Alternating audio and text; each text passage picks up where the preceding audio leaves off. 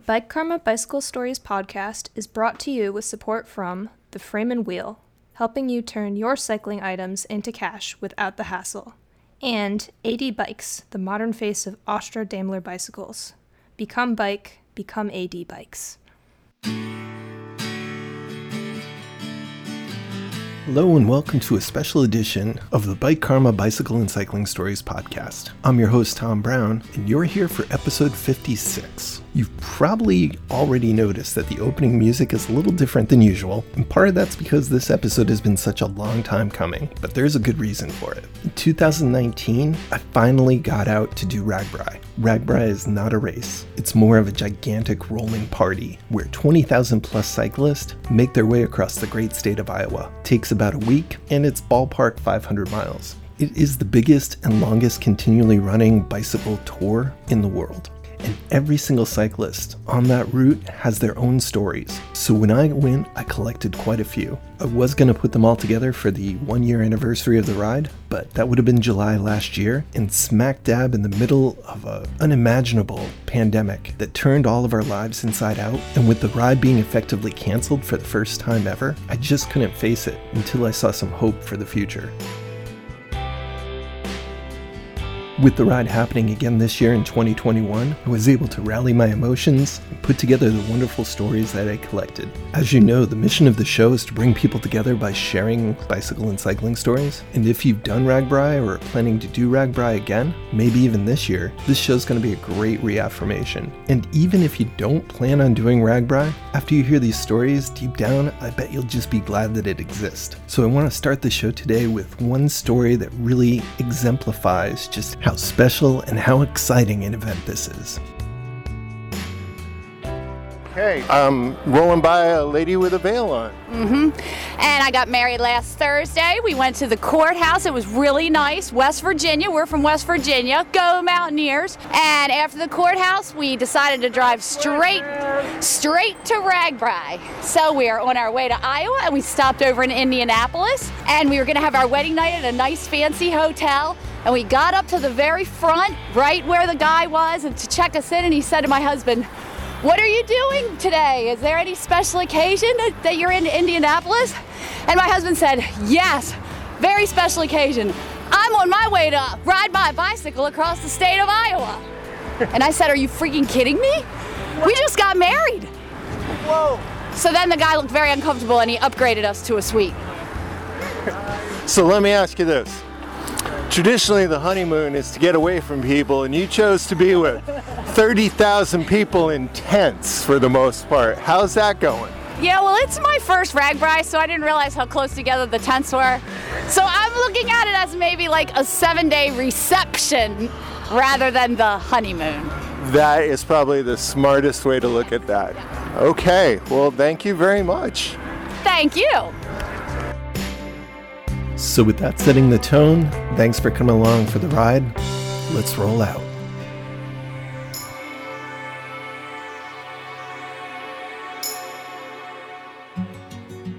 Some things are amazing because of how big they are. They're hard to wrap your head around, like a giant statue or a river so wide it looks like a stretch of ocean. And that's what RAGBRAI is. It is a ton of people riding bicycles for a week across the great state of Iowa. It is supposedly the biggest and until COVID, the longest continually running bicycle tour in the world. The letters stand for the Register's annual Great Bicycle Ride Across Iowa, where the Register is a newspaper that started the event in 1973 with just a few riders, and it's grown to a tour of thousands. While people are encouraged to officially register, many people just ride along for the day or do the part near their hometown. So the estimated number of people riding flows from the usual official estimates for registered riders for the week being 8,500, but unofficially, the number has been floated that more than 20,000 plus riders are involved in some way over the tour. Unconfirmed rumors, hitting nearly 30k, have been floated but remain just rumors. This doesn't include all the support and spectators and hosting town workers. So, why would an introvert like myself throw myself into such an experience? The answer? Because it's impossible. It's impossible to have that many people gathered in a single ride. It's impossible, and yet it's right there in front of you. And you're now a part of this impossible thing. More cyclists riding together than you can even imagine, and you're in it. You are a part of this impossible thing, and it feels pretty good to be part of something impossible. You can't think about it too much before you start because your mind will start to race. How do they take care of all these things? How do they make it happen? What happens when 10,000 cyclists roll down Main Street of a town that normally has a population of 500? How do you safely close 80 ish miles of road in your state every day? How do they feed everybody? Where do they all sleep? How do you cool off everyone if it's really hot? Where do that many people go when it rains? So, all of these brain busting, seemingly impossible problems, they happen and get solved every day on RAGBRAI. And that's why every cyclist should do it at least once in their lifetimes.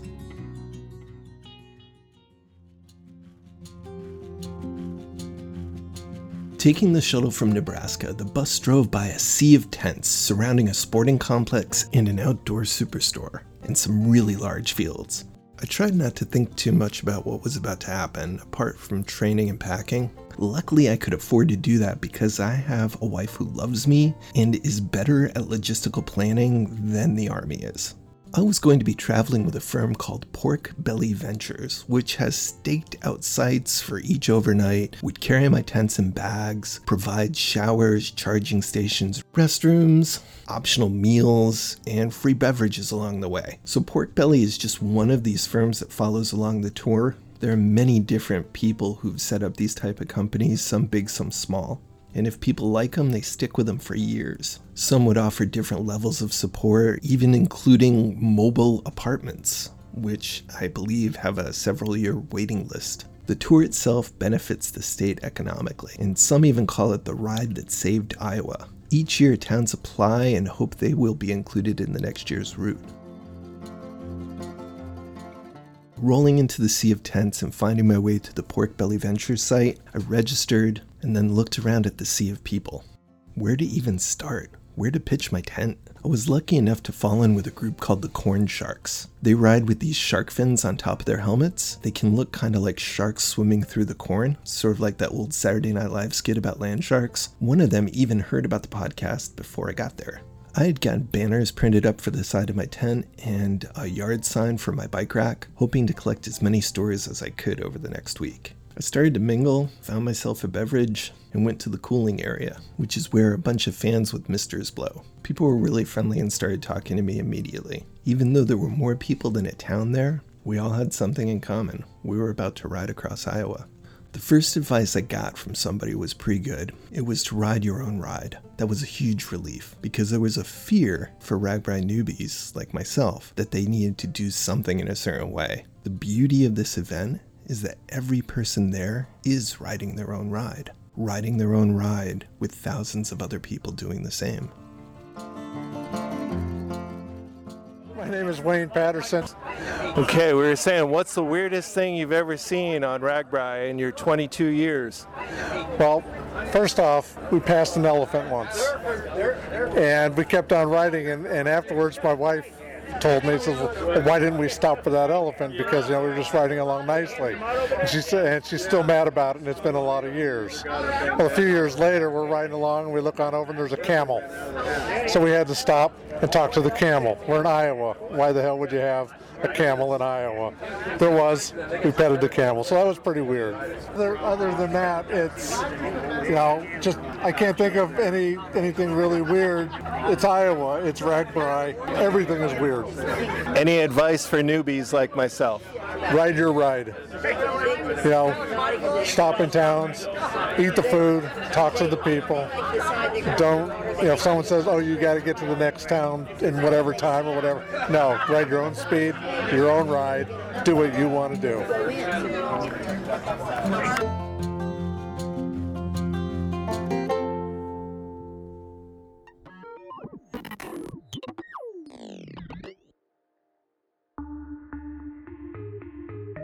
One of the cool folksy traditions of RAGBRAI is to dip your tire in the Missouri River and then to dip it in the Mississippi River at the end. So it's essentially a ride between rivers. Unfortunately, in 2019, there was tremendous flooding going on. But like everything else with RAGBRAI, the people there figured out a way to work around it. They took the river and put it into a little kiddie pool. And so in the expo tents was a tent with a kiddie pool, and you would go and get your picture taken and dipped your tire into Missouri River water and hold on to a big stuffed fish so that you could still follow the tradition.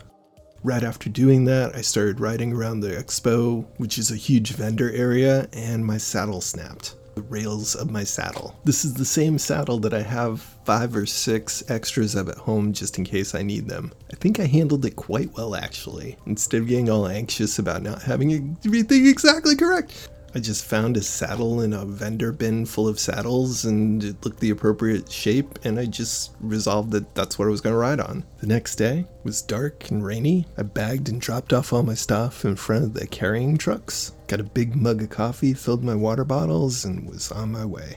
If you were at your home and you set out on this type of morning, you'd probably turn right back. But the sheer momentum of thousands of people setting out with you, I didn't really have any concerns about finishing because I think I could get swept up in that momentum. And I also had the confidence of the uninitiated. As we rolled through the first couple of cities, I got my first taste of what it'd be like to ride in a river of cyclists. Some were sprinting to catch up with friends who had left earlier, but most were pretty chill and considerate, making room for each other, making noise so that people knew that they were passing. And the coolest thing about that first couple of rides was not being able to see the beginning of the line or the end of the line of cyclists. There were some people supposedly who had started at midnight and they were already well on their way, if not already to the finish line. There were others who even slept later than I did and wouldn't start for another couple of hours. I saw a crash and a whole mess of people step in to help and direct other cyclists around the crash. It was instant, like an organism responding to some type of stimuli. As on any long tour, you have to pick your stops, gauging the restroom lines, deciding when would be the best time to take breakfast. I, for the first time, stopped at a fire station, which would repeat itself several times to have pancakes. Instead of sausages, there were these little hot dog like wieners which is supposedly a normal breakfast thing there. And I also learned that they aren't called porta potties in Iowa, they are called kybos, K Y B O. And though it originally started from a summer camp where it meant keep your bowels open, there must have been like 25 other versions of what those letters stood for, all of which were very amusing to my seventh grade inner child. Occasionally, as I stopped and started, I would run into one of the corn sharks, or one would flow in and by me. It was really easy to pick them out with the big fins on top of their heads. So it wasn't just a style choice, it was practical. It helped them keep track of each other. Even though it was a city worth of people, you'd start to pick out other people as points of reference as well. There was the guy in gold with the top hat. There were couples with matching funny t shirts. There was the guy with the American flag cape and thong. There was a lady with a wedding veil. And one of my favorite things was that periodically there was roadkill dressed up like it had been killed partying, partying way too hard. These animals had been killed by cars, not by the cyclist, but apparently one team of cyclists would leave really, really early and make these road kills into tableaus, little artistic scenes of a raccoon with a party hat on and beads, New Orleans style party beads, with a crushed up can of Budweiser in one hand and a cigarette in the other.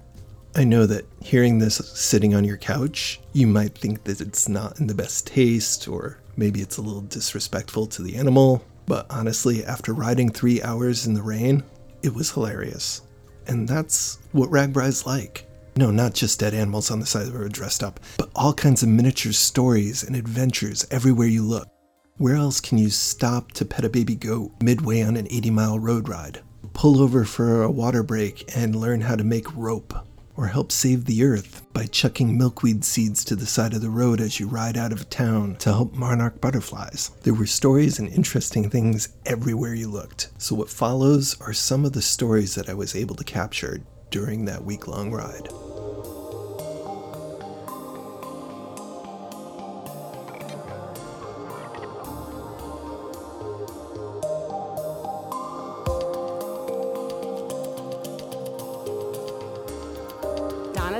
I'm with the Pottawattamie County Community Foundation. Okay. So traditionally, the tire dip is a big deal. You dip in one river and then you dip in another river, and that is the only consistency between each year, really. Kind of. Because yeah. the route changes. But this year we have abnormal flooding on both sides of the state. So maybe could you talk about that and what's going on and what you guys have done to make up for that? So that's that is the case. So we uh, unfortunately this year we've experienced a very significant flood event where it's made it difficult for us to get to the Missouri River from any safe point. And so our committee and the executive committee of the RAGBRAI event made the decision to do the tire dip here on the Missouri side in a remote area that's really close to the expo where all of the bikers are going to be spending the night and starting starting tomorrow morning so they don't have to be exposed to dangerous conditions. And so it's symbolic. Like, Yes. what is the symbolism behind dipping your tire in the river? Yes, so you, so it's because it is the great ride across Iowa. We have two rivers. You know, we're flanked by rivers. The west coast of Iowa is Missouri, the Missouri River, and the east coast of Iowa is the Mississippi River. So folks will start at they'll dip their rear tire in the Missouri River, and then when they after they have traversed across the state, they'll dip their front tire in the Mississippi, showing their completion of their of the of the gauntlet. So this is such a symbolic and emotional part of it, and yet you guys have, have gone the gone the route of taking water from the river, Yes. putting it into little kiddie pools so that you can dip your. So this flooding is is serious stuff. I mean, as I flew in, I saw and I'm like, why is this not more on the news? Is that it's wide flooding. It is It's not deep flooding like you would see some places. It's wide, And it, very is, wide. it actually is wide and deep. There are several towns, both to the north and to the south of where this location is, that are literally off the map right now. They're, they're continually, since the beginning of March, have been underwater. The homes are completely submerged. It, it is it is catastrophic flooding all the way from the probably just north of Council Bluffs all the way down to the Missouri border. And how are people reacting with dipping their tire in the river water, not necessarily the river? So it's kind of a funny reaction at first. They're kind of like, oh, really? And then they see that we actually do have Missouri River water. We have ro- rocks, you know, river rocks. We have Mo, the stuffed catfish. That's it's a big, large cat, large p- pillow stuffed catfish. That that leveled the whole thing up for me Is with that seeing right? the stuffed catfish there. Big stuffed catfish Mo. And then we also have a cutout of Sparky, the black squirrel, that is symbolic of Council Bluffs. Council Bluffs is one of the cities in the United States that has black squirrels. There's very few. And so he's our mascot. And so we have a cutout of him and a large, a large uh, picture of the skyline of the Missouri River from the Iowa side. So it really is a representation of what they would see when they're down by the river. But so this is definitely a symbolic opportunity. And unfortunately, we, we just couldn't, because of safety, couldn't get down to the river. Understood. So your voice is great, by the way. Well, thank I you. mean, you sound like you're on the news already. Just standing here. For people all over the world and all over the country, either I've noticed people know about RAGBRAI, Mm-hmm. or they just have no clue at all.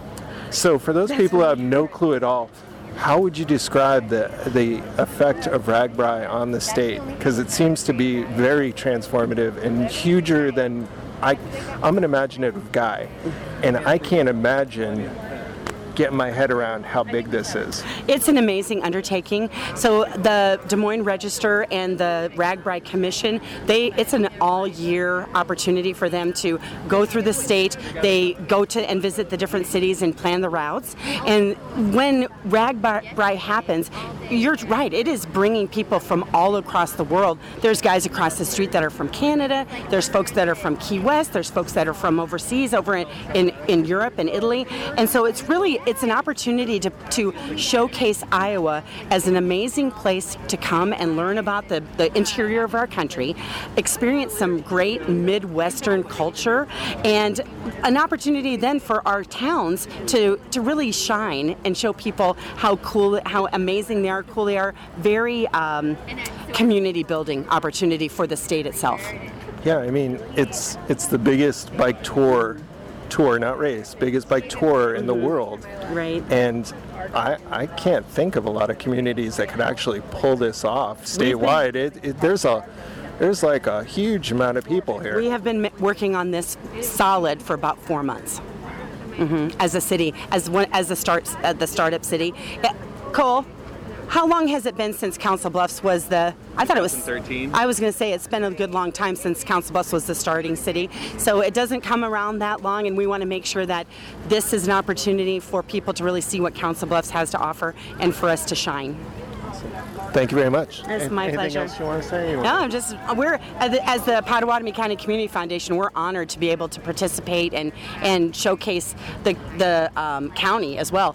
The route, the beginning days go through many of our cities in, in Pottawattamie County, which is the large one of the largest counties in the state, the second largest.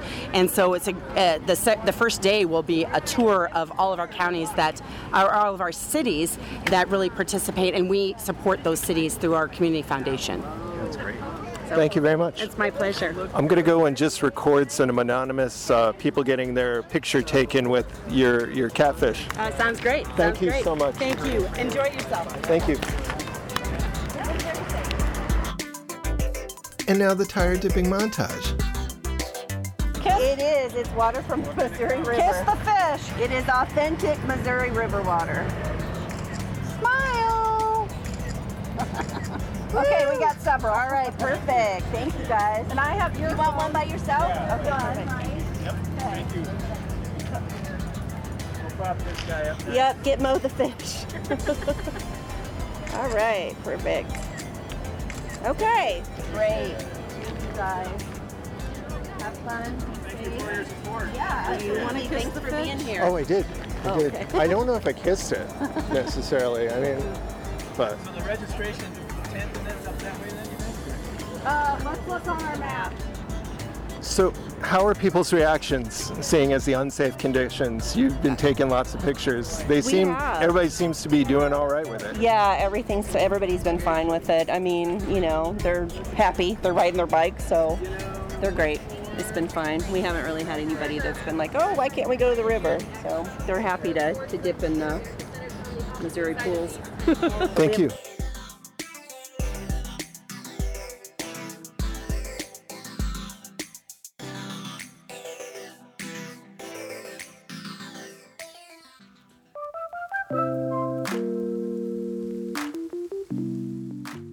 So, a lot of times when you have a big event, you hear about the damage that's caused afterwards, you hear about the waste, but some clever people at RAGBRAI have figured out how to make a really good thing out of 20,000 people rolling down the road.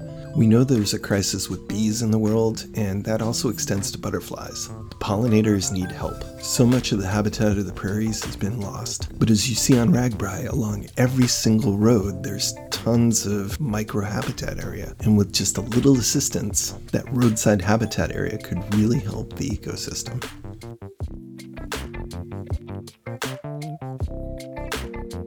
Yes, my name is Nancy Cruz, and I'm with Milkweed Matters. We are a nonprofit, all volunteer, and our mission is to help restore monarch butterfly habitat along the roadsides in Iowa. And we do that by making seed balls with kids and gardeners and 4 H groups, and then we bring the seed balls to RAGBRAI and pass them out to the riders. And then they toss them along the roadsides while they're riding across the state. I love that. So, who would naturally spread the milkweed if it was just up to nature? What kind of they get caught on animals and they blow in the wind and such? Well, the, the habitat is disappearing. The milkweed is the monarch butterfly's host plant. It's the only plant they will lay their eggs on and the only plant the caterpillar will eat. And because of our extensive farming, monoculture farming in the Midwest, all the habitat is disappearing. The monarch, the milkweed and the nectar flowers. So the monarch butterfly's population has dropped 90% in the last 25 years. And so we must restore habitat so they don't go extinct. And they're actually being considered right now to be put on the endangered species list. Monarch butterflies. Monarch Wow. butterflies are. So every milkweed plant we plant helps. Not in town, not in the farmer's field. And so you're using the cyclists to propagate. That is correct. We're using the cyclists to pass the seed balls along the road and restore habitat for the monarch butterfly and other pollinators. Um, the monarch is a flagship species. You know, it's beautiful and everybody recognizes it, but other pollinators are in trouble too. They're all in trouble, and it's the same habitat for all of them. So the nectar plants, the native plants, the prairie that used to be prevalent in the Midwest is what needs to be restored. And the roadsides are a perfect place to do it, and along the buffer strips between the farmers' fields. So, how many do you pass out during RAGBRAI? Um, this year we have about 20,000 that we'll be passing out, and we'll have a booth every day along the RAGBRAI ride. Well, that's great. Thank you very much. Where would people go if they wanted to find out more about your project? You can visit us at milkweedmatters.org or on Facebook, and our Facebook page is called Milkweed Matters. And so please follow us. You can also donate. We thrive on donations. We're all volunteer. We have no source of income, and really the, the donations are what keeps us going. Thank you very much. Thank you. Thank you, and have a great day.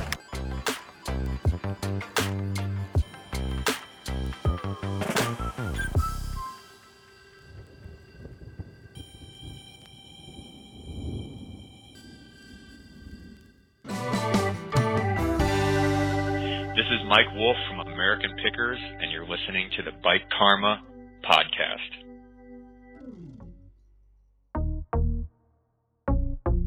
Mike Wolfe from American Pickers. He's from Iowa, and he was one of my dream guests to have on the show. In some of the side talking while we were doing the interview, he really said that RAGBRAI was something you really had to do, and that was one of the things that kind of pushed me over the edge. And I was naively hoping that we'd get to meet out there. And he was like, "Yeah, you've come out. We'll we'll meet, hang out for a little bit." So I'm imagining I'm going to be riding alongside Mike Wolfe in my mind.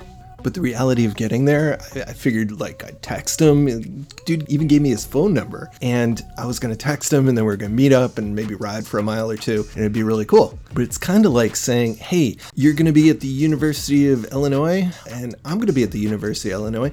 Let's let's meet there. And then having no further thing and then you get there and then there's no cell phone service. So imagine a town that's used to dealing with you know 500 people trying to get online trying to get on cell phones and you multiply that at least by 10 at any given time. So as RAGBRAI would roll through each town, it would literally break the internet. Whatever network was there would totally get overwhelmed. So if you're planning on meeting somebody there and you don't have really specific plans on where to do it, they could be anywhere within 70 miles of you at any given time, stretched along the big route for that day. And if they're not wearing a shark fin on their head like the corn sharks, then that makes that person really hard to find.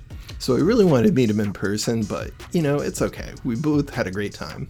I would see him posting afterwards and be like, "Oh yeah, I was there. I was there too. Hey, we were both we were both there." So the way to get around this is to get near a library, and some of the libraries in the towns would open up their Wi-Fi networks, and the building would be closed, but they would have a sign on the door that said, "If you would like to use our Wi-Fi, here you go." And you'd see dozens and dozens of cyclists just sitting on the wall of the library trying to check their messages and trying to make a phone call or update their social feeds. It's all a part of getting used to the rhythm of RAGBRAI and just rolling with it. I talked to one of the mayors of these small towns about what it's like to have so many people rolling in.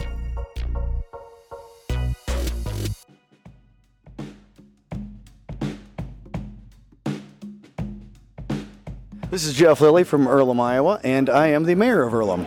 For a mayor of a town, getting RAGBRAI to come through, what's that like for you? It was very exciting at first. We, we received notification from RAGBRAI that we were in consideration and it was up to us to accept or decline, and we obviously accepted. I mean, this is going to be one heck of a fun day.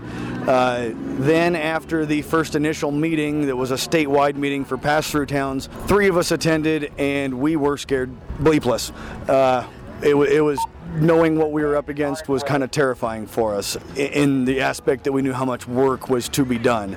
So, what's scary about 30,000 people coming through your town on bikes and closing down all the streets and making sure no one dies? What's scary about that? Uh, all of that and more. And uh, I guess being in charge of the whole thing, I'm worried that the vendors are going to run out of food and that the bar is going to run out of beer and that all those other things which will, you know, keep those those people from maximizing their profits for the day. Our our goal as a town wasn't to make the city any money; it was to make the little league money and the bar money and the caterers money and everybody else, and then we'll get it back in tax revenue.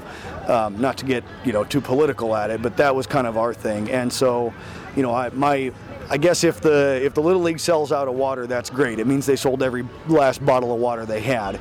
Uh, but if they take 25 cases of water home, it means that we didn't do our job right. So that that's been our main fear and main worry from the start is that are are we just doing it right?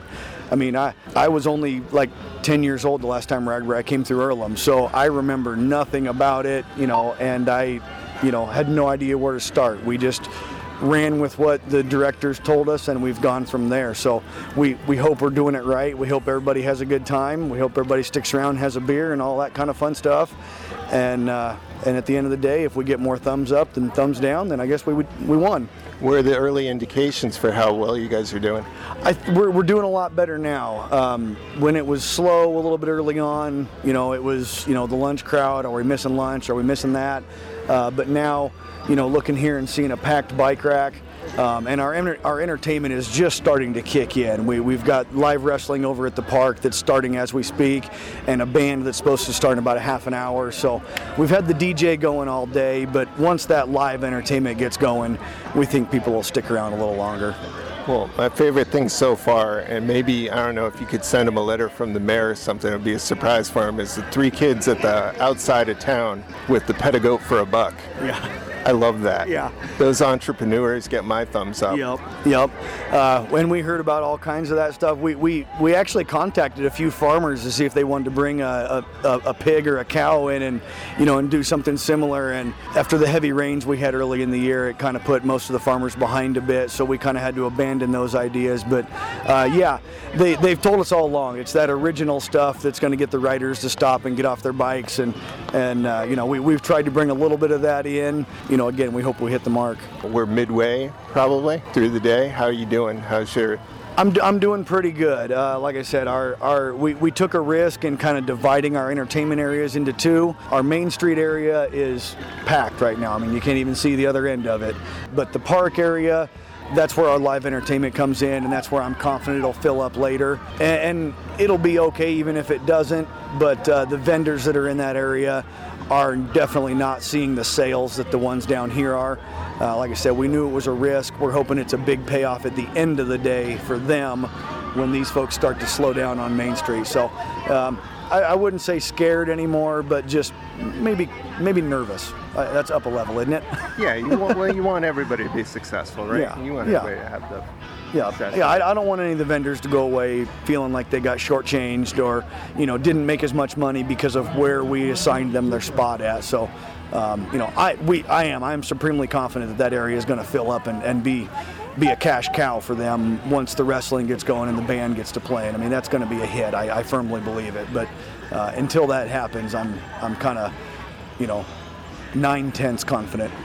Well, as somebody from a different state and on the other side of the country, I'm from Connecticut.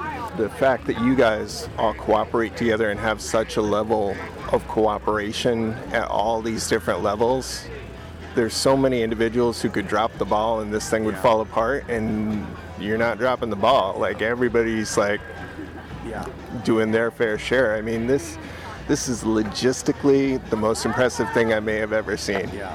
It's it is, and from town to town, you know. And, I mean, not just in Earlham. Earlham has been. I've been thoroughly impressed. I grew up here. I love this town, you know. But but being in charge of this has been really eye-opening. I mean, when we first called out for volunteers, I had 12 really good people who immediately made our committee up. So from day one, when we had a committee meeting, it was 12 of us, and and if somebody kind of got down a little bit, you know, like, oh God, it's been so long, when's it going to get here? The 11 others were right there to, you know, kind of pick them up a little bit. That sounds a little bit cheesy, but, you know, I admit about a month ago, I was, everybody gets busy with work and life, and I was like, I don't want to go to another meeting. And then I get there, and the other, you know, 10 or 11 people that are there are, hey, this is, you know, we, we got to get through this. This is going to be fun. So that's been great. And then after that, when we put the call out for volunteers to man our information booths and help with beer sales and everything else, we ended up with over 60 volunteers. And we're a town of 1,100. So to me, that's a pretty outstanding, you know, turnout. You know, overall it's been great, and I and I know all the other towns along the route. I mean, you know, RAGBRAI's been around for 35 years now. I know every small town like ours considers it an honor to have them come through. I mean, like I said, the city's not going to make any money on this. It's just the experience that that everybody's out for, and you know, and then to hear people from other parts of the country come through and go, "Wow, Iowa Nice is a thing," you know. Yeah, it's not just nice. Nice people drop the ball a lot. It's Yeah. it's Iowa nice and competent and organized and Iowa all that. It's it's a huge thing. But yeah, Iowa nice too. All right. Well, thank you very much. No problem. Thank you. Okay.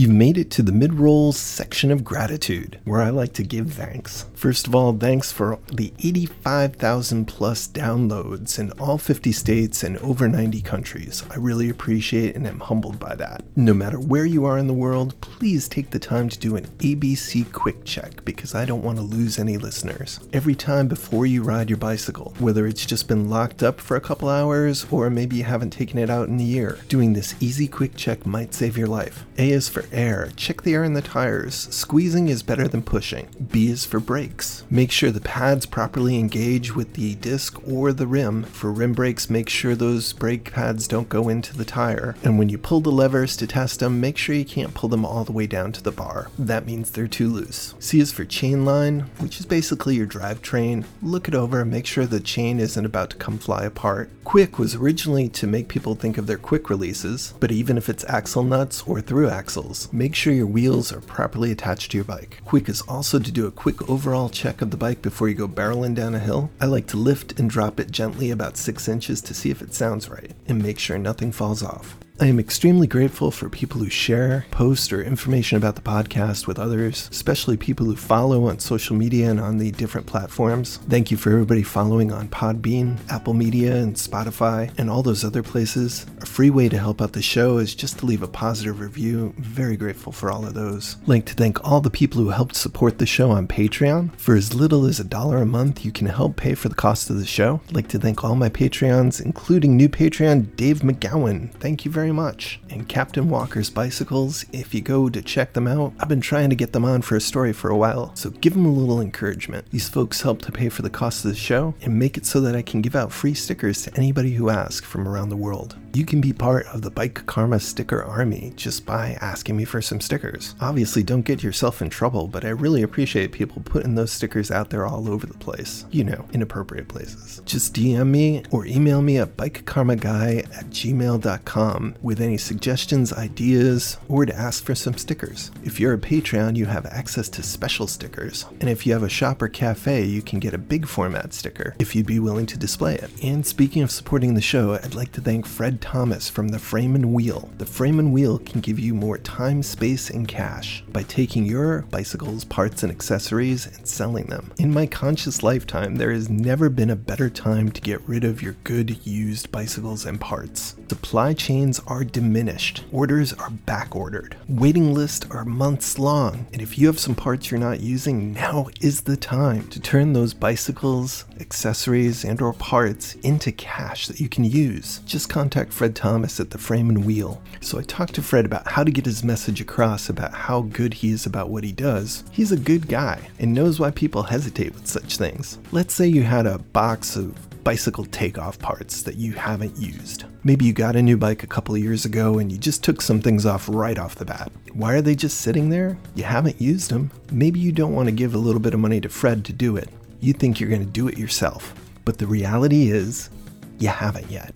If you were going to do it, you'd have done it already. Maybe you don't want to be bothered with the listings. Maybe you don't like to deal with people. Maybe you don't want to look everything up and see exactly what it is. Well, all the things that you don't want to do, Fred is an expert at doing. He knows what the market is like right now. People are desperate for some parts. Different models of bikes have been sold out and won't be back for a year. Fred knows how to photograph, set the prices, pack and ship properly, deal with difficult people. And that's why he's got people sending him stuff to sell all the time. So if you've got a quality bike or some quality cycling equipment that you haven't used in a while, contact Fred Thomas and get more time, space, and cash back in your life. Please give him a follow on social media and say thanks for helping to support the show.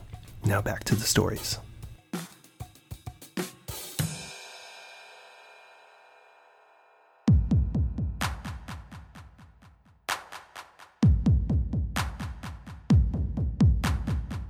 Welcome to part two of the RAGBRAI episode. The mission of the show is to bring all kinds of people together through the lens of bicycle stories. Politically, socially, economically, and a thousand other ways, we differentiate ourselves as people, and while that makes us beautifully special and unique, on the backside it separates us and further isolates us. If you march to your own drum all the time, then you end up marching alone, and you miss a lot of what life has to offer said a guy who really likes to march to his own drum a lot of the time, but not all the time.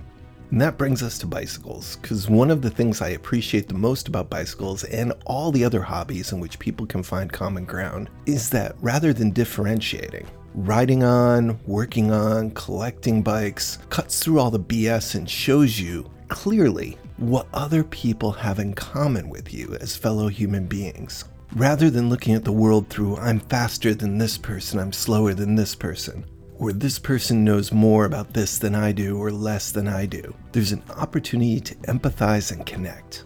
When you're changing a flat tire in the dark, finding a crack in a bike part or, God forbid, a frame, or feathering your brakes nervously on a downhill, you can look into the eyes of other people doing that same thing and know that you've both been there.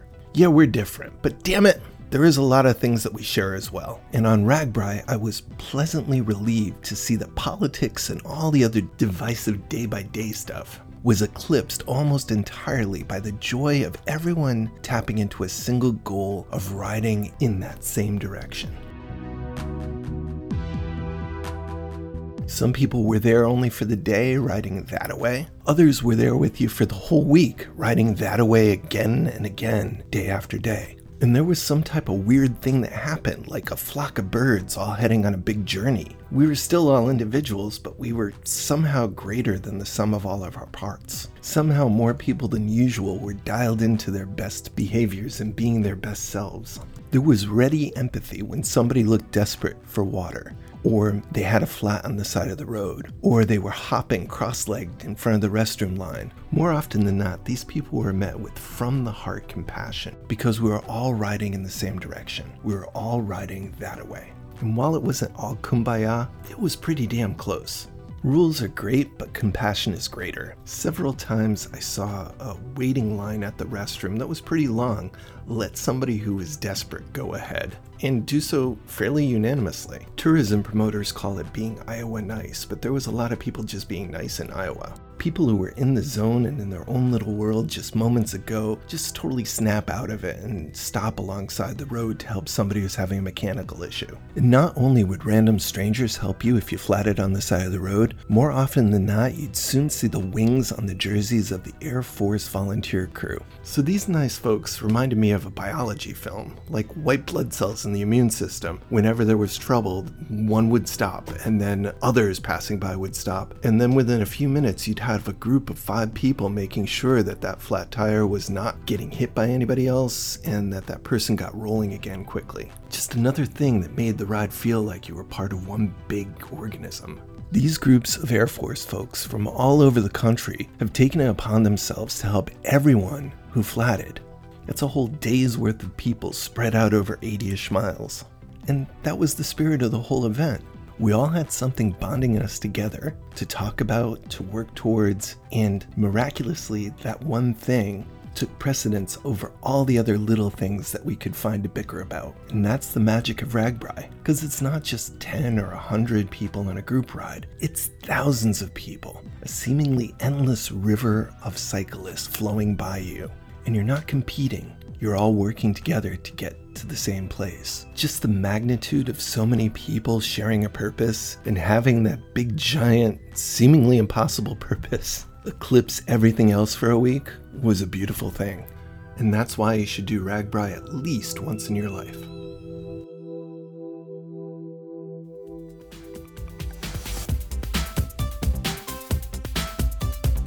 Alex Duarte. Trey Munn. Marcus Parks. Chance Nichols. I stopped to talk to these gentlemen about why the Air Force was helping out everybody who got a flat. We're an all volunteer group of active duty civilians, reserve, and guardsmen and dependents that come out and we volunteer our time to come to RAGBRAI and, and help people out in the service. So how long have you been doing this? This is actually my third RAGBRAI. So I started in uh, 15, 16. I missed last year and then this then this year here. This is uh, we have several people who have been doing this for 19 years. Do you guys all bike together outside of RAGBRAI or? We do. Uh, each each region has teams that get together. So, for instance, Texas, Utah, which we're from, Southeast, everybody gets together and rides locally, and then we culminate once a year on this event and do this big event as a as a larger team.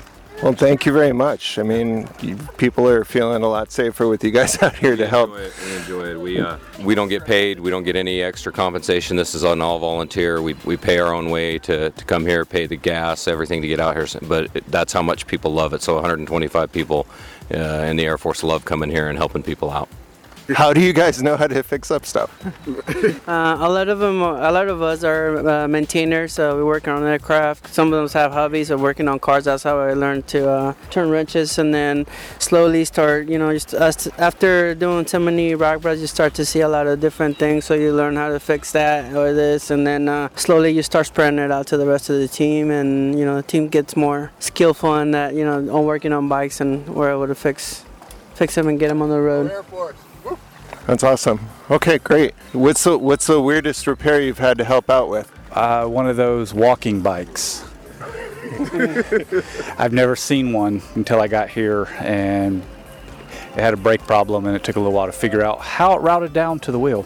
What's what's the number one thing that's the problem? Five flats number one, uh, broken chains number two, broken derailleurs number three, broken spokes probably number four, and then uh, of course we assist the public with much more. Uh, I think it was 2017 when it was uh, we did the southern route.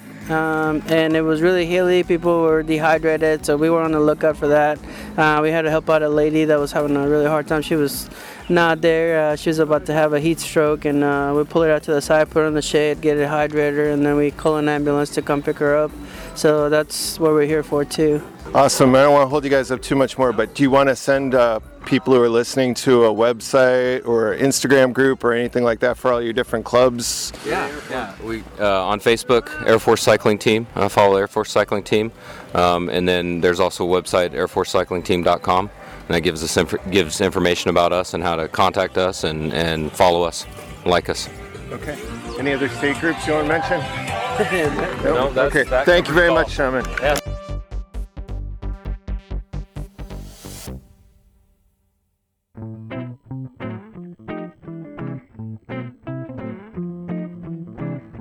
So, even in a sea of thousands of people, there are the standouts. The people that everybody says, hey, did you see that person? And for that year, one of those people that everybody saw was Captain America in a Speedo. And that was just a nickname, but everybody knew who you were talking about. He was the guy doing the entire ride in a cape made from an American flag and what appeared to be a Speedo also featuring the American flag. Among a sea of distant cyclists, the first reaction would usually be a smile and a chuckle. But then, as you looked at the outfit, there would be a wincing moment where you realized the physical toll of doing such a long tour without cycling shorts or a shirt. We all know you can ride in regular clothes, but that chamois and cycling shorts is there for a reason. And if you're doing 80 mile days on a 500 mile tour, it was a bold equipment choice. He was the conversation of many roadside chats. People wondered what his deal was. Had he lost a bet? Had he taken on some type of challenge? Did he have exhibitionist tendencies? Was he just a wild and crazy guy? The answer was really surprising and includes a touching way of dealing with the loss of a friend while making thousands of people smile. But I'll let him tell you the story.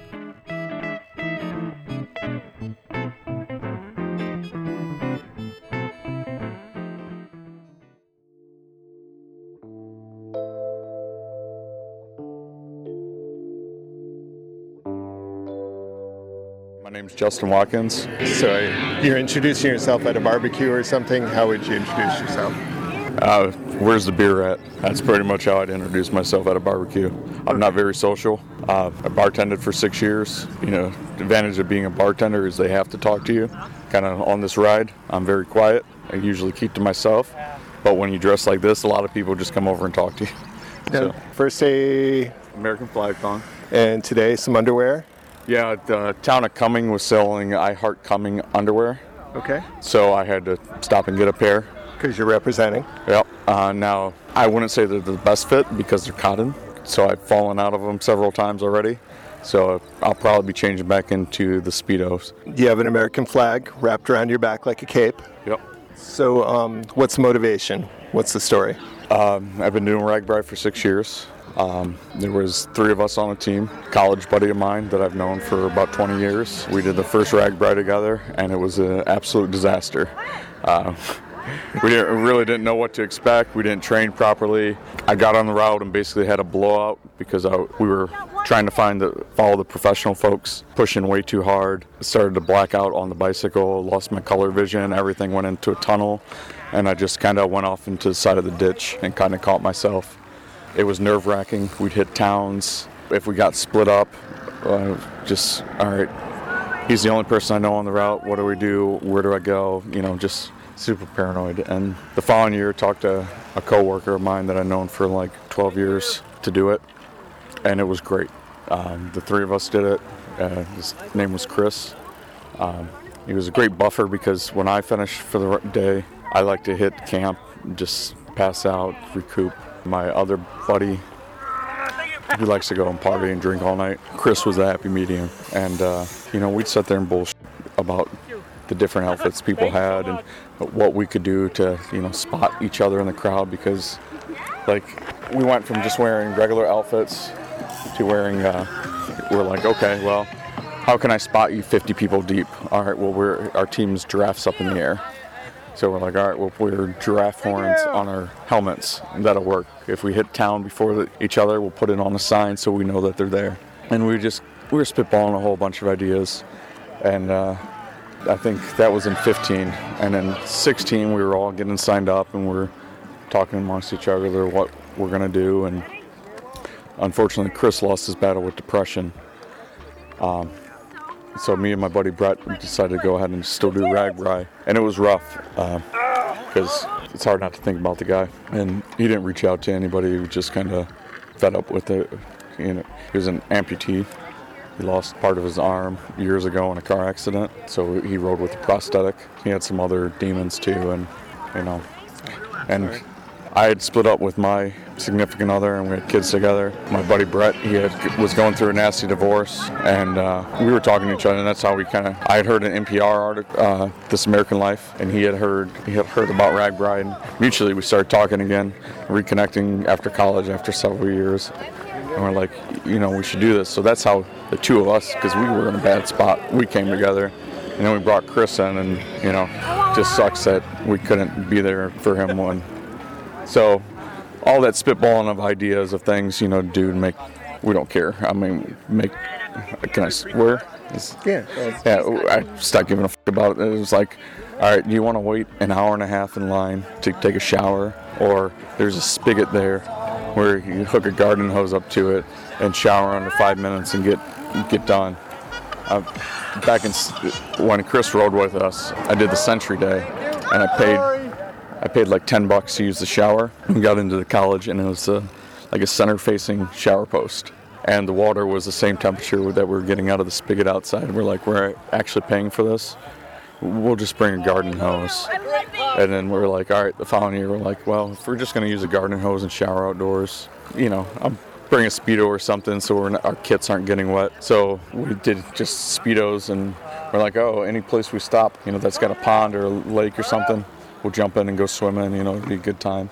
Some people are uh, offering free pool dips and stuff free like that. pools, slip and slides. Uh, haven't done any of the peanut butter slip and slides. I heard that hasn't been around for a couple years now, but I've not seen that one. That no, uh, they were zip lines and stuff. So last year it was like, all right, if we're gonna do the speedos, we're gonna see how many days we can go and do the speedos. So we did like.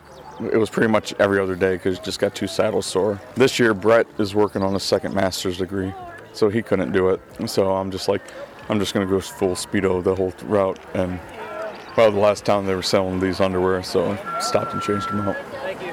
So that's where this outfit comes from. So you really are the only guy doing it in, in the speedo this year. Yeah, I am. That's amazing. And and now, I mean, point of reference. You're a point of reference. Yeah, I think I'm on the RAGBRAI bingo card this year as far as, hey, there's the guy with the Speedo and the American flag cape. Yeah, people were calling you Captain America in a thong. Captain America and, and uh, saying that's America's ass from, uh, uh, was it the Avengers 2 or whatever? Yeah. Nice. Well, you made a lot of people smile this year. Well, that's that's kind of the goal. I mean, and just inspiring people. They have a good time. I'm like, like the difference between me and them is I know I look ridiculous.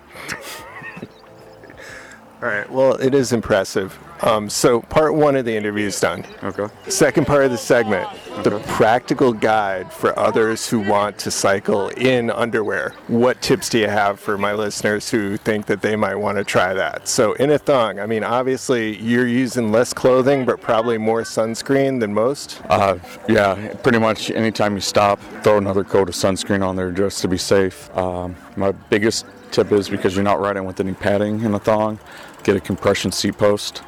I mean, that's probably been the biggest lifesaver. Um, You just went up a level in my mind because that's that's some actual thinking and planning there. That's that's amazing. yeah, and it's, uh, the compression seat post, I got a, I think it's Cane Creek uh, long travel compression seat posts. They have a couple ones. There's like Thudbuster and the long travel. Yeah. And I tried the, the Thudbuster one, but the long travel one seemed to work the best for me. And then I got a nice saddle to We, that was the other question that came up. We were around the campfire talking about you, and we were like, on the rainy day, how did you not just slide right off? Oh, I actually enjoyed the rainy day. Uh, Yeah? Yeah. It, like I, everybody's asking, are you cold? I'm like, no. Once the muscles warm up, I'm fine. But uh, on a normal day like this, riding in the speedo, I'm great in the sun. But if I go and lay down in the shade because I'm my heart's pumping so much, my body's nice and warm. If I go relax, I start shivering. So I don't really have any problems with coming off the saddle. I have it adjusted properly, so you're not really sitting on it. You're just kind of using it as a buffer and knowing where it's at when you're adjusting yourself. There's a science to this, sir, and I appreciate it. And I think I might have one up on This American Life for having that information out there to the masses before them. Uh, I don't know about that. I'm actually interviewing with them too. They're supposed to be calling me this afternoon. Oh, damn, I got to get the interview done. All right. All right. Well, I scooped him a little bit. I scooped him uh, at least for the recording part. All right. No, I, I did two recordings with them already. Ah, damn it. Okay. Well, never mind. Scooped uh, Snap Judgment. All right. I got it before Snap Judgment did. Okay. All right. Hey, thank you very much. Well, thank you. I appreciate it. Incredibly cool. You lost Thanks. your bag here. Oops. Thank you. All right. Take care.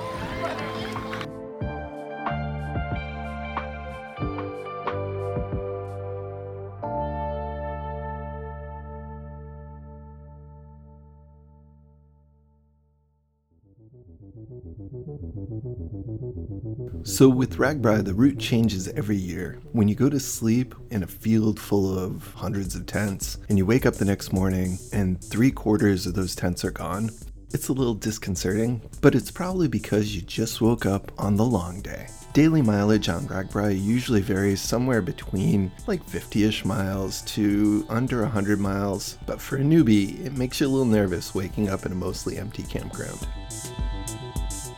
So there's always one long day on the RAGBRAI, and this morning I woke up, I'm up at normal time just today because gone. it took a while to get like, to sleep, to be hours honest. earlier because Um, they're intimidated by this really long day.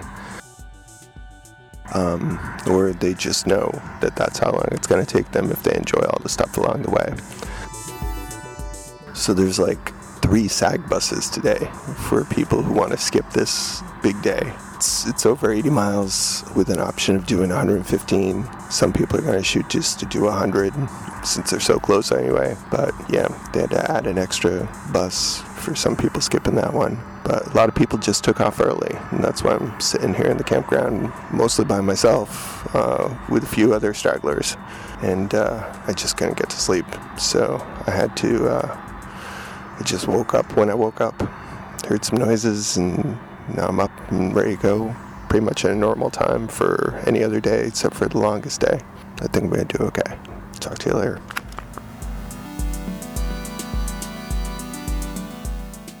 There's all kinds of cyclists in the world, with myriads of motivations as to why they cycle. Being far away from Iowa normally in my normal life, I was aware of people who've done RAGBRAI and who haven't done RAGBRAI. But what I found out when I got out there is there's actually a whole group of people who cycle just to be able to do RAGBRAI. So yeah, there's a lot of distance cyclists who are like, oh, I've got to go do RAGBRAI because it's fun. But there's a bunch of people. It's such a big, huge, fun event. And there's a lot of them who have taken up cycling as a means to an end just to participate in this big, fun thing. And if that doesn't start you maybe thinking about wanting to do it yourself someday, I don't know what will.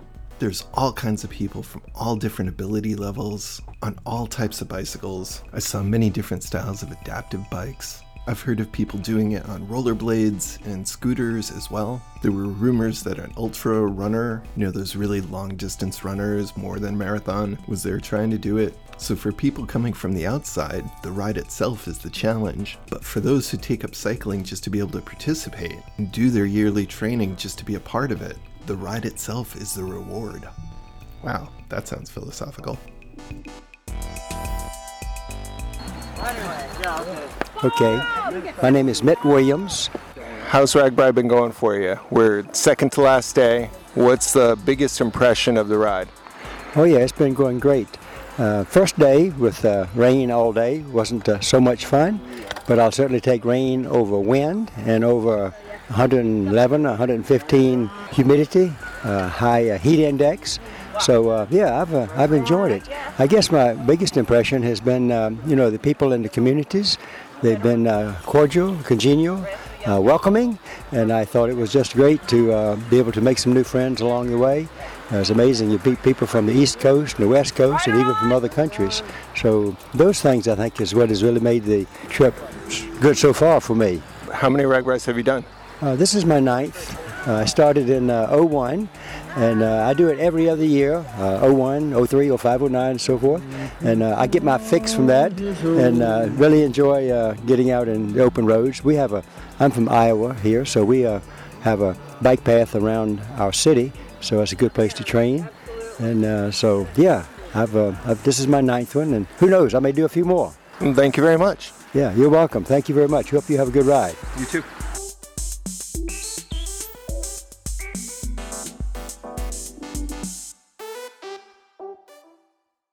So I just wanted to give you a little idea what it's like rolling into a town on RAGBRAI.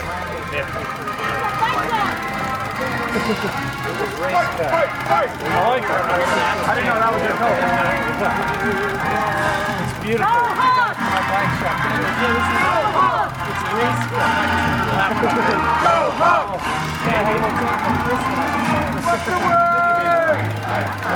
Now, just keep in mind you're standing in a crowd of thousands of people walking down a main street. Most people are reserved and catching their breath, but it's still pretty loud.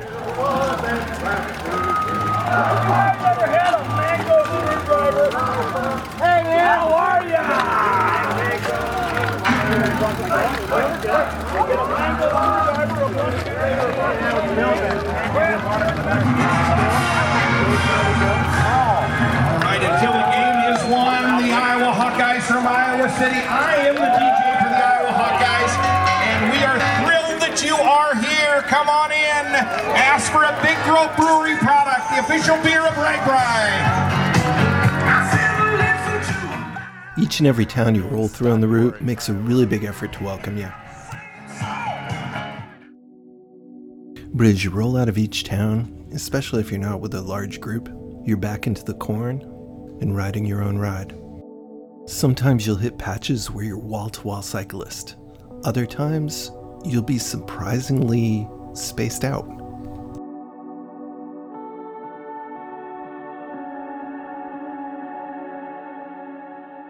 The people and attractions on RAGBRAI come in waves. If you're going along on a particularly sunny day, you might roll upon a piece of shade on the side of the road and just see a dozen cyclists sitting there just breathing. I'd say there's just as many extroverts as introverts on the ride. And it was an amazing study in human nature just to see how the introverts would sometimes stop in the same place and the extroverts would sometimes stop in their same place. Either crowd is friendly. But I was very relieved to find that there are those peaceful places if you need them.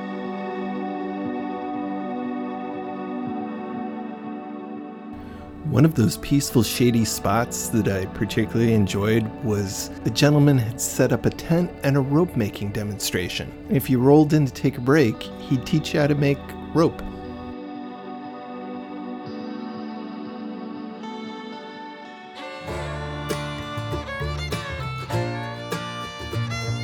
Could you tell me one more time what town we're in? Uh, Chariton. We're south of Chariton. C H A R I T O N, Iowa. Thank you.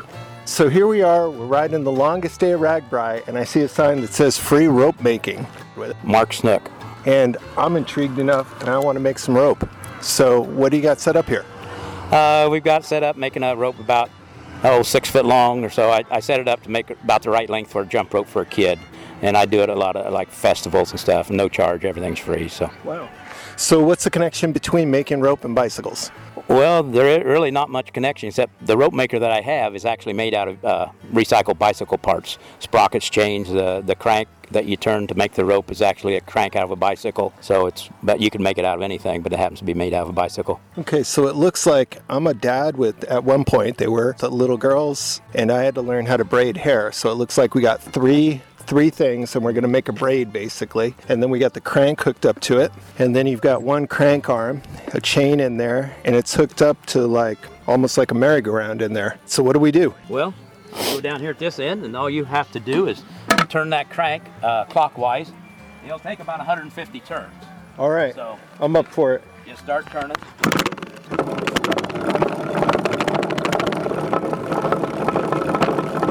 Takes about 100 turns before it starts making rope. Then once it starts making it's just getting twisty and twisty. And it looks like a candy cane. He's got pink and blue. It's swirling like a tighter candy cane and a tighter candy cane. So it's like i got three candy canes going. Oh, and i see what he's doing at his end is he's bringing the three candy canes together to make one. This is pretty cool. mostly kids. If I get somewhere to talk to kids, well i'm a big kid. Well, it's been all adults that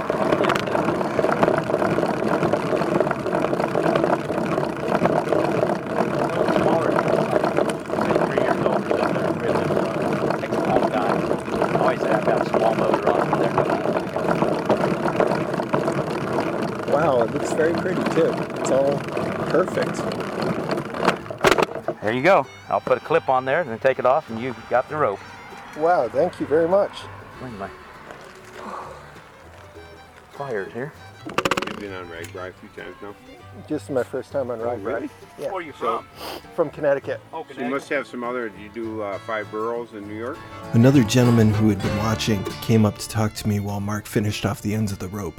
Have not done that one yet. Yeah, that was a fun one. Um, Yeah, people keep But telling you me see, to. uh, see, see how everybody knows about Ride Right here, and it's very Yeah. organized. Yeah.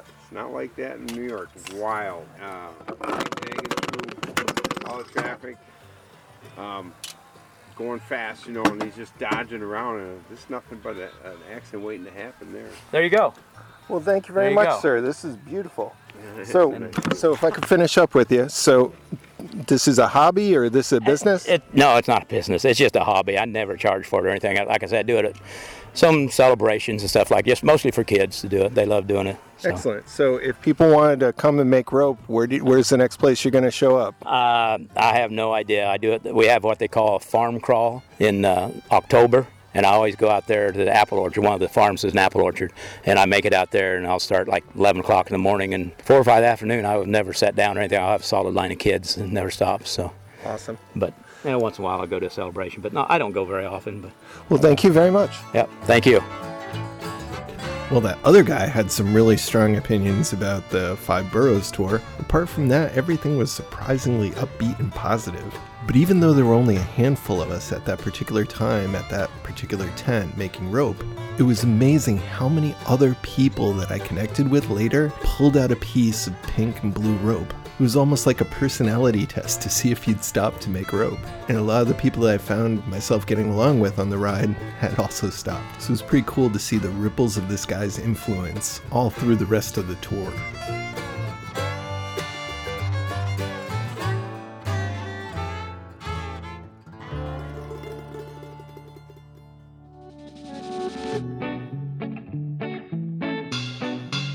In the beginning, when I said RAGBRAI was bigger than you can imagine, the number of stories and conversations that I had is also kind of hard to get a handle on. So this next section is like a audio photo album with snippets of stories from the beginning to the end. I might occasionally jump in with a little narration if it's needed, but some of it's going to be pretty self-explanatory. So here are a bunch of audio postcards from RAGBRAI.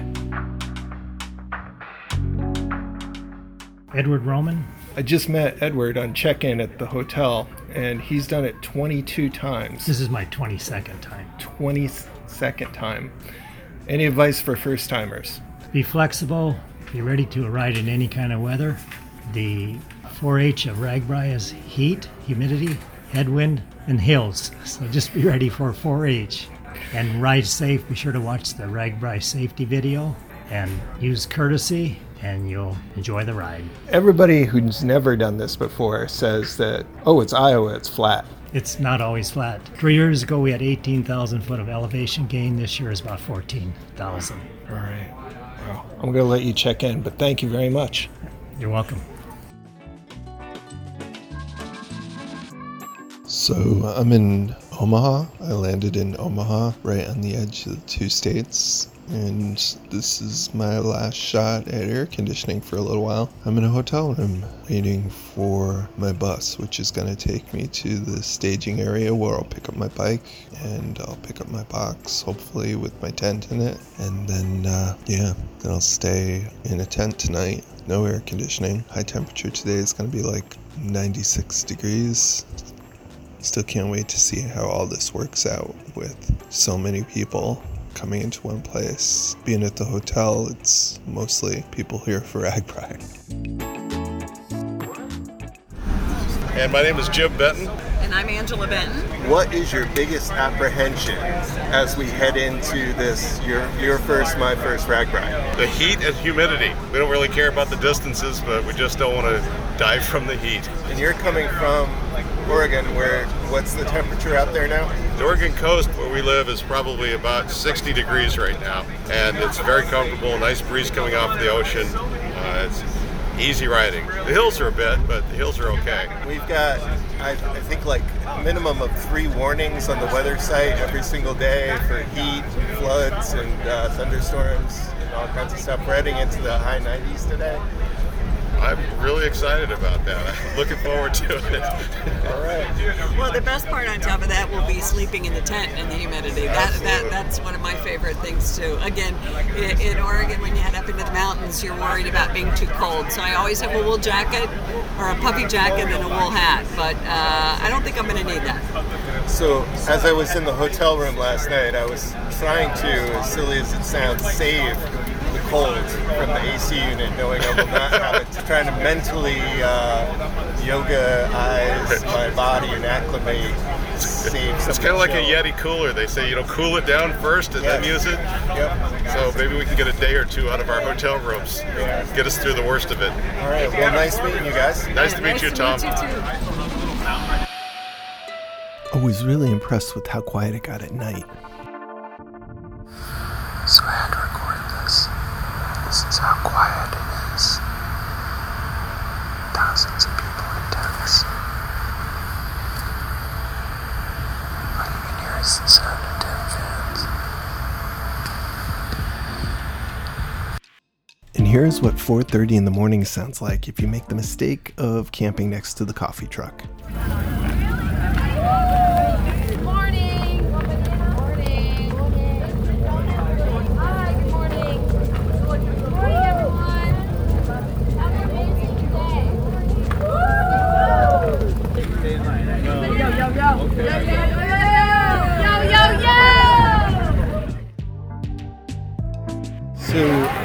Logistically, I can't say how impressed I am with this enough. It's amazing that they managed to get this all together.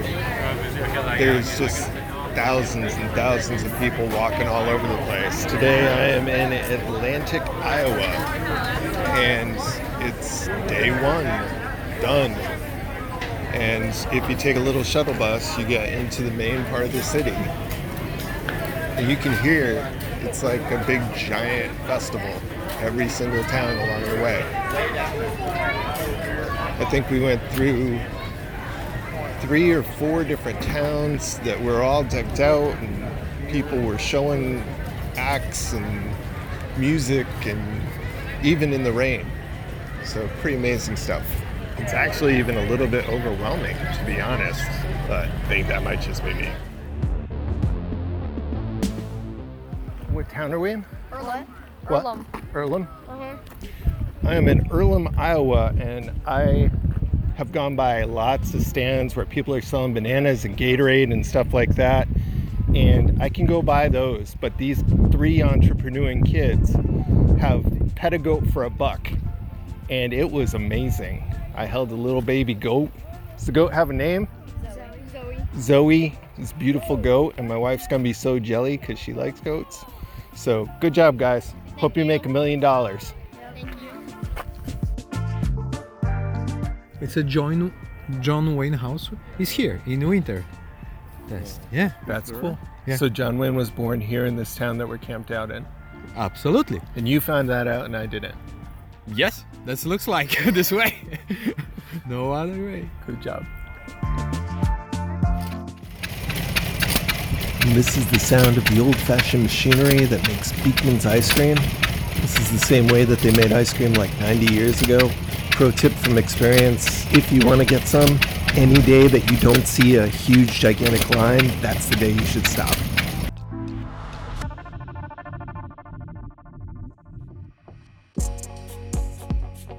Just sat down out here next to a sign that says just be kind.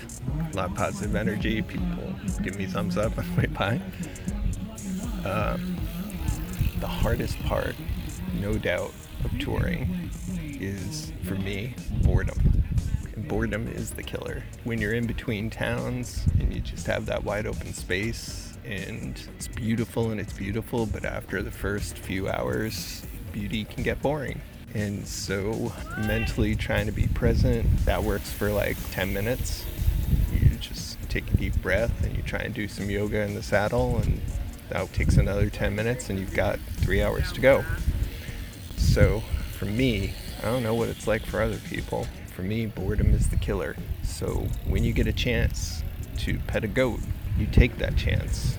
And that's what's kind of cool about RAGBRAI is there's a lot of stuff to do.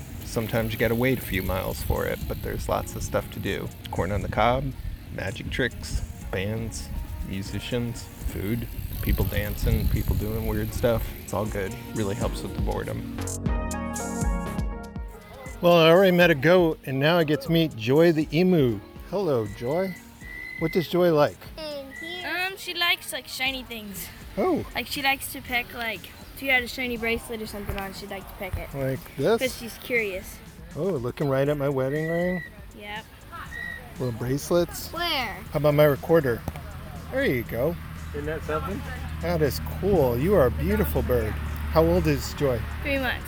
Three months. And here's a green egg from an emu. Oh my gosh, you guys are awesome. Yep. Well, hey. Oh, you sleepy? Cheers.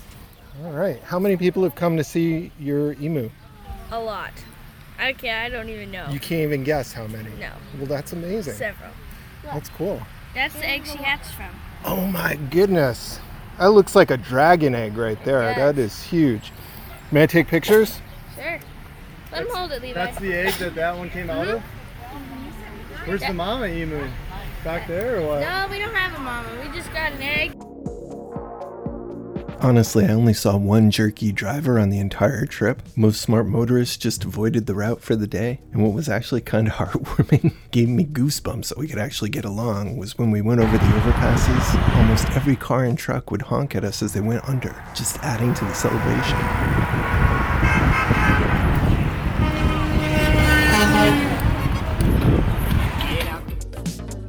Even though it's not a race, there were teams. At one point, I started reading off the backs of some of the t shirts that drove past me. Team Fart, draft at your own risk. The Donner Party, still hungry after all these years. The Donner Party again, we eat the slow ones. We have Team Chris. Well, one one shirt says, "I'm Chris," and I'm like, "Oh!" And then a whole bunch of other people have the same color shirt and says, "Team Not as Old as Chris." So that was funny. You have the unicorns, the flamingos, people with pigs, people with dressed up as cows, a couple dressed up as peas and carrots. Rolling into each town was definitely an experience. So imagine you're rolling into several different versions of Main Street USA with a row of buildings on one side, a row of buildings on the other side, and it would just be wall to wall cyclists slowing down, gradually dismounting, and then walking their bikes. Each town was trying to do their best to get you to stop, but you definitely had to pick and choose carefully if you wanted to get to the overnight town before dark. Win Marcellus. Where are we at? We are in Libertyville, Iowa.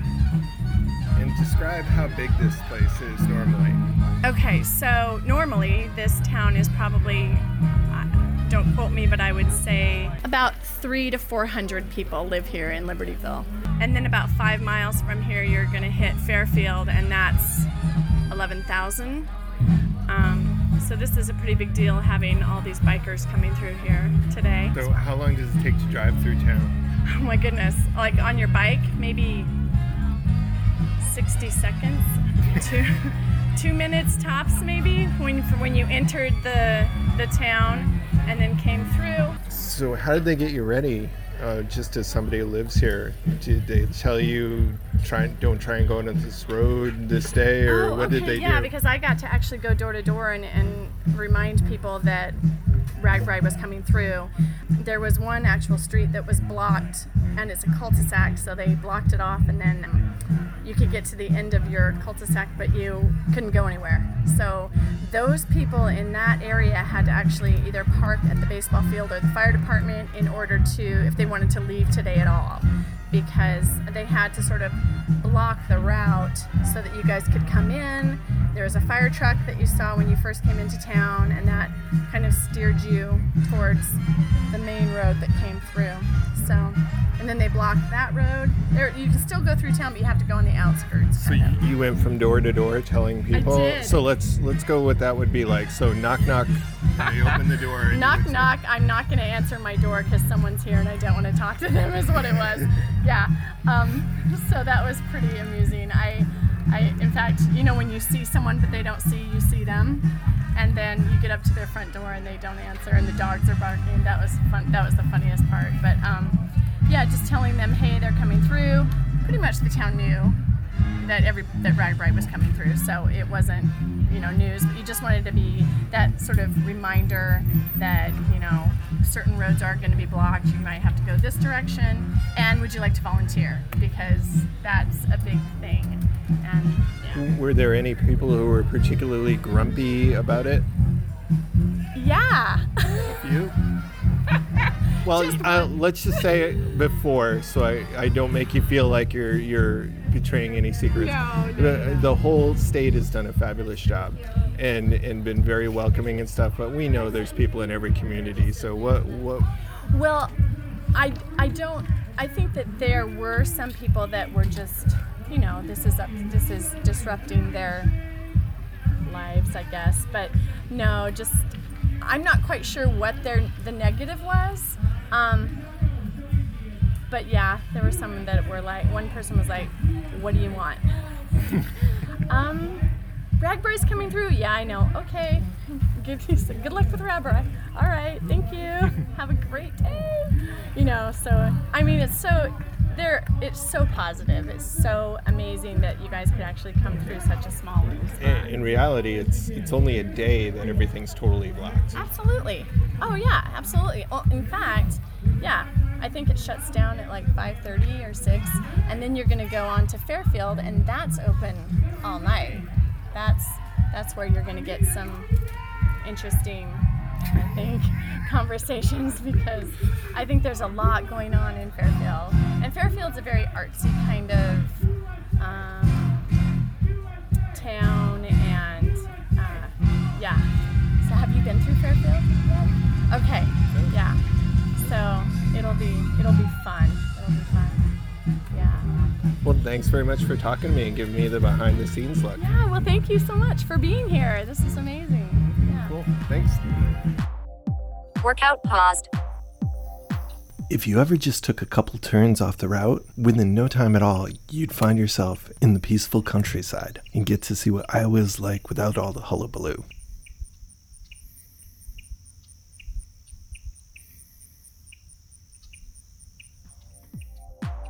Next is the sound of hundreds of people clipping in.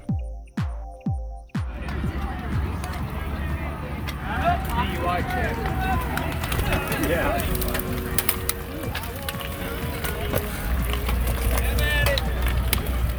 That's the sound of a hundred people clipping it.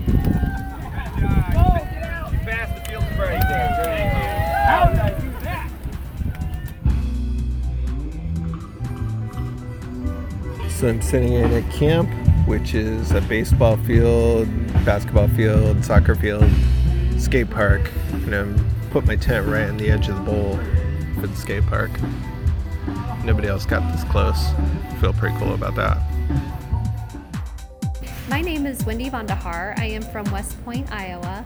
I work as a at a funeral home as a manager there, and I own the Franklin Tap in downtown Franklin, Iowa. So this is a very historic looking bar. I mean, we've got a huge wooden bar in front here. What's the story about that, and what's the story about this white squirrel that I keep hearing about? Um, actually, it is a very historical town. There is pure limestone from a local quarry that built most of the houses here, and many of are still standing. Our bar was a mercantile, and it was built in 1846, and it still stands today as a bar. The white squirrel. I don't know where the little critters ever came from, but they're the funnest little things. They are all through town, and everyone puts corn out. They're in our park, and they play with the red squirrels, and they're just the neatest thing. There are actually some albinos and some that have the black eyes, not full albinos, but they're just fun to watch, and they play all over.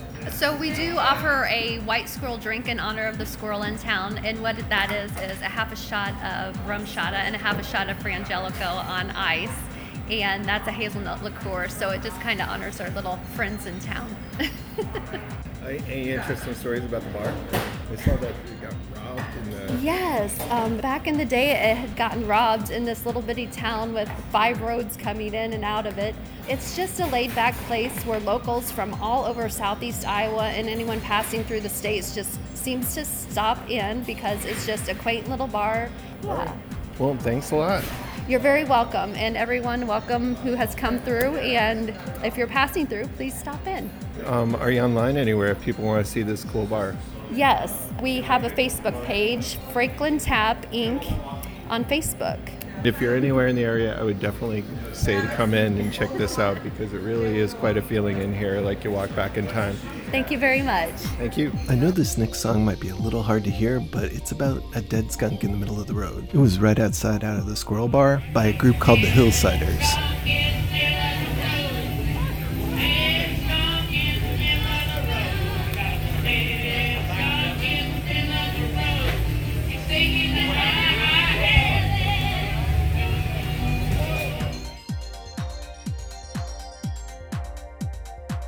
Yeah, I was just saying that my name is Chris Arpey, someone who lives in Iowa City, Iowa, Johnson County, about 75 miles north of here. In this county of the 99 counties, Van Buren County, to my knowledge, is the only one in the state of Iowa that to this day has no stoplights. There's seven villages, they're called the seven villages of Van Buren, and we're in one of them. And uh, it's one of the oldest counties in the state with a lot of really, really nice people here. And uh, I think it's true vintage rural Iowa and great people. Wow. So no traffic control lights at all. No traffic lights. Stop signs, obviously, that kind of thing, yeah, but no traffic lights at all. Keep pushing yourself. You're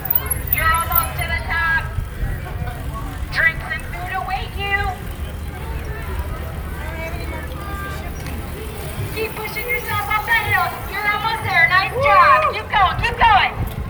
Good morning. Welcome to Norwalk. Run it off. Party in the park. Stop it. as there are police officers who are more comfortable flashing a peace sign as drawing their weapon, there's some hope for this country.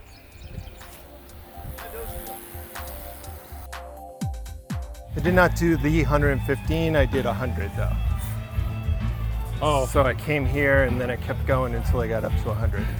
I did a little loop to get. Did a little loop. Nice. He Hun- didn't do these. 100 miles.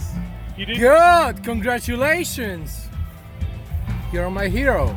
Oh. We need to connect on the Facebook. Yes, sir.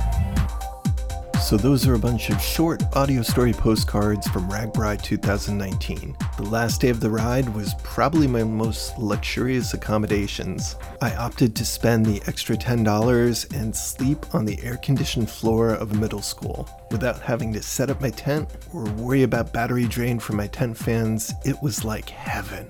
So for the last night, I sat around the camp with the corn sharks and reflected on RAGBRAI. So as you listen to this conversation, remember, nobody had any idea that the event would be pretty much canceled the next year and that we would find ourselves in the throes of a pandemic.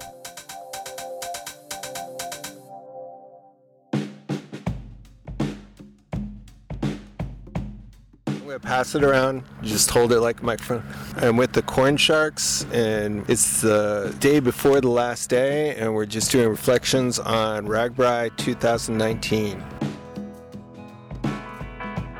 My name is William Lunsford. This is my fourth full RAGBRAI 2010, 2013, 2016, and 2019. Although in 2016 I had some severe cramps and had to sag in one day and wore that badge of honor or dishonor. Uh, my reflections on 2019 this continues to amaze the the number of bicycles on the road you just can't really describe but it's also the fact that you've got 20,000 people moving from town to town by bicycle and all their support and there are very few what I would call flare ups. Everybody's happy, everybody's enjoying themselves, and it's a great time to to just get out and rediscover yourself and your connection with the the, the central part of the country.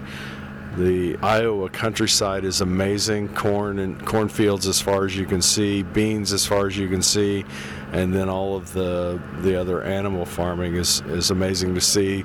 It's only from a bicycle. You can't see it from I-80. Um, it's been a great time, and uh, I'm looking forward to doing it again. I don't know what else I would add. So, my name is Erica Thomas. Um, I think reflections on this RAGBRAI. This is my fifth full RAGBRAI. Our first RAGBRAI was 1993, and we took 10 years to recover from that one. did did 2003 and took another 10 years to recover from that one. And they get closer and closer together because we we just have the time and the energy to do the training. And I think my biggest takeaway from this one is the difference between when you spend the time and energy ahead of time to do the training how much more enjoyable it is to to do this ride no matter what the route is. So you can go the north route the central route like this time or through the south. But the more time you spend on your bicycle it just makes this week more fun because you don't have to suffer through some of the longer days. And you can roll into camp and have fun with 30,000 of your best friends. And it just makes it a lot a lot nicer experience overall. Our, I just remember our first RAGBRAI in 1993. We did zero training and did the entire ride, including the Century Loop. Literally no training on a mountain bike coming home from that experience, n- not well hydrated, not well fed, and then waking up in the middle of the night, like three or four in the morning, to go raid the refrigerator because our metabolism was so high at the end of that ride and we're just trying to refuel. I think it took two weeks after that first RAGBRAI to kind of get back into eating normally after all of that energy expenditure. So it was it was pretty serious thing. So when you come out here, if you choose to come out here, the food is awesome and don't ever say no to anything along the ride, and um, you will have a great time. My name's Mike Thomas. So I'm here with Erica, and together we've done RAGBRAI five times. Our first one is in 1993. You know, as I look on the RAGBRAI of this current year of 2019, it strikes me how much things are still very much the same as they were back from 1993. I mean, the state of Iowa is still the same kind of agricultural state that it was back then. You still have the same kind of beautiful vista views of the countryside and the corn and the bean fields, and you have the same kind of Iowa nice. that we talked about way back in the 90s, it's still there today in 2019 where so much of the country is changed and evolved so much. Iowa maybe hasn't so much, and that's a beautiful thing. And I think that's one of the reasons why this RAGBRAI ride is possible in Iowa and has been going on for over 40 years. What's this year's the 47th RAGBRAI? That's remarkable. It's a testament to the to the people of this state, and it's really a great thing. So 2019 has been has been good. It's uh, it also provides kind of a contrast to our earlier rides when we were in our 20s and in our 30s. You know, not only the amount of preparation that it takes, but also how the human body changes over time. It's really kind of uh, interesting and fascinating to experience new and exciting ways that your muscles can break down. Um, in the in the heat of the day. so, but it's uh, you know, but the people and the uh, and the event itself, just the scale of it is like nothing else in the world, and it's uh, makes you want to come back. So we'll definitely be back. Okay, my name is Pavel Ruzikowski. I'm coming from Europe, from Poland, so long way from here. So uh, let me share the two perspectives one from the culture perspective the second part from the overall preparation and experience. So on experience side for me it was my first RAGBRAI so it's really a blast. I mean i'm enjoying i'm the fifth day so six days still to tick off. I love it. This is the experience i could not imagine. I mean this is a community it's a fun it's not a race, it's a ride, and really through the countryside, through its challenging way, at the same time it's super good experience and i agree with comments shared about the right preparation yes. So i've read what has been shared with the RAGBRAI newsletter. I read what was shared by Pork Belly with the newsletters and about the preparation. I did some of this, but I'm exercising regularly and trying to keep up uh, and build up my kind of endurance and performance. And th- I think this is now paying off. I'm really enjoying the ride. So building the endurance and building the your capacity helps to make the best out of the event yeah? So this is not something that for one day it's about whole seven days of a ride. So i'm thankful to my us friend who invited me to this and convinced me to join. This is an amazing amazing experience really. So definitely next time it will uh, i will get the opportunity i will come over and really ride again this is like going ups and downs, downhills, uphills, and sometimes feeling the pain and sore in your muscles but this pays off. It's a really an experience and this is not about making first the end line it's about having an experience having a i've heard today and discussed with you folks on a one of the cities, and this is about a festival for the bikers. So I cannot imagine having this anywhere else than in US. This type of an event, this size of an event, with a 20,000 people joining an event. So this is really and super good, super nice, with very good logistics, with excellent support from, I would say, Air Force team, cycling team.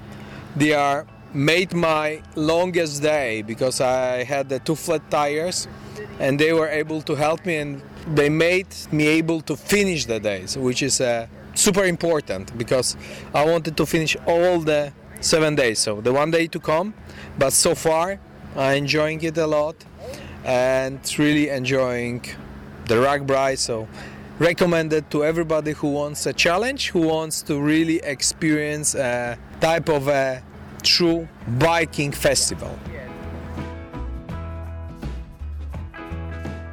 Name's William Lunsford. I live in Kentucky and I'm a member of the Corn Sharks Far and Near Cyclers team. In the early 2000s, a friend of mine, Mike, introduced me to the concept of this ride. I'd never heard of it. He was from Iowa and said, Hey, I'd like to do this ride someday. I, for some reason, said yes. Our schedules didn't line up for, for a while, but in 2010, we finally got serious about this ride and invited all of our friends to participate with us. Most of them just laughed and said, "Are you crazy?" and and left that question mark hanging there. But we did have a group join us. There were uh, eight to ten of us that first year, and we had a great time. We we did a fabulous ride across northern Iowa with some great stops and great towns, and really experienced all the food and the revelry and the challenges of RAGBRAI that first year. One of the challenges with 10 to 20,000 riders is you can't just say, "Hey, look for me, I'm the one in the bright spandex," because everybody's wearing bright spandex. So we figured out one day that three of us rode within about 100 yards of each other for the entire 50 plus mile day and didn't know that we were that close. So when we debriefed after that first ride, we decided, hey, we need to have some way to identify ourselves, you know, so that we can see. And we came up with the idea of having a shark fin on our head.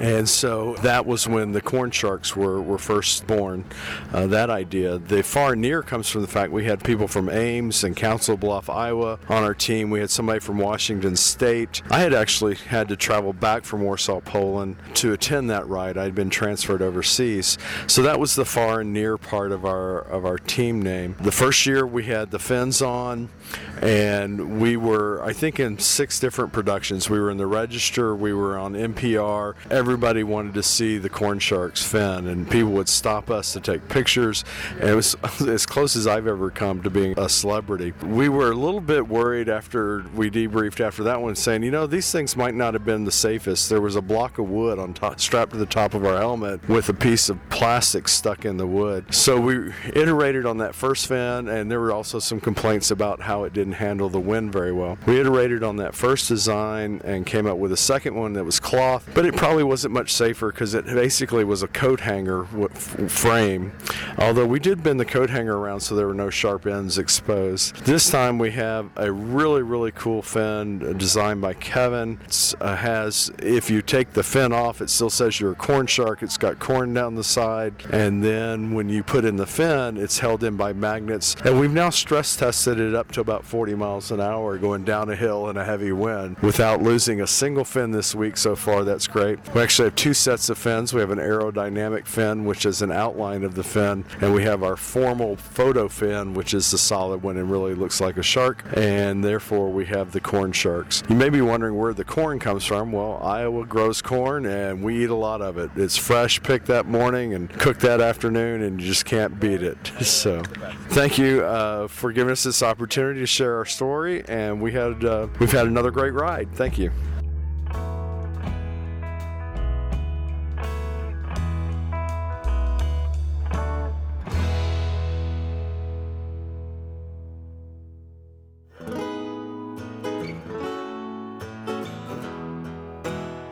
Well, I hope you enjoyed this special edition of the Bike Karma Bicycle Stories podcast. I do have one regret about this episode, and I think it's been experienced at least once by anybody who's done podcast or any type of recording. There was a gentleman who was telling me about his experiences on RAGBRAI at one of the stops. He was 74 years old and had done the ride many times. When I went back to review the recording that I made with him, the recording began with the sound of us saying goodbye and walking away, and my heart sank as I realized that I had not hit record properly. So sorry about that. If you're doing RAGBRAI this year, best of luck to you. Enjoy the ride. I hope that everybody has a safe and fun experience out there this year. I know this year is going to be a little different, but hopefully no less fun. If the stories from this show have inspired you to think about doing RAGBRAI yourself, that's great. I was glad that I did my first one with a support service like Pork Belly Ventures. For a first timer, the support really helps to take away some of the worries and let you enjoy the ride. And thank you to those people who helped me to enjoy my ride back in 2019. From all the people making the meals, to sharing the stories, to the cat who laid down with me in the 4 H barn when I started to get a little homesick. It was a great chance to reconnect positively with a whole mess of people in the world. And I'm glad to see that the whole event is moving cautiously and carefully back into its groove. Thanks to Keller Glass and the band Mobjack for our usual opening and closing theme music. You can check them out at mobjackmusic.com. We'll soon have an interview with Keller on one of the upcoming shows. If you have a story you'd like to share on the show, have some criticisms or comments, or perhaps you'd like some free stickers for you and your friends, contact me at bikekarmaguy at gmail.com. That's bikekarmaguy at gmail.com. Please let me know if you have a good public space like the window or the door of an establishment, and I can send you a large format sticker to help spread the word about the show. The Bike Karma podcast is the intellectual property of Thomas Brown. All rights, including copyright and trademarks, are asserted and reserved, with the exception of the opening and closing theme music, which is by Mobjack, and the royalty free music that we use in the background. I do appreciate those artists as well. I hope you're enjoying your summer, or winter if you're in the southern hemisphere, that you're recharging and healing from this last year. And as always, till next time, keep it wheel.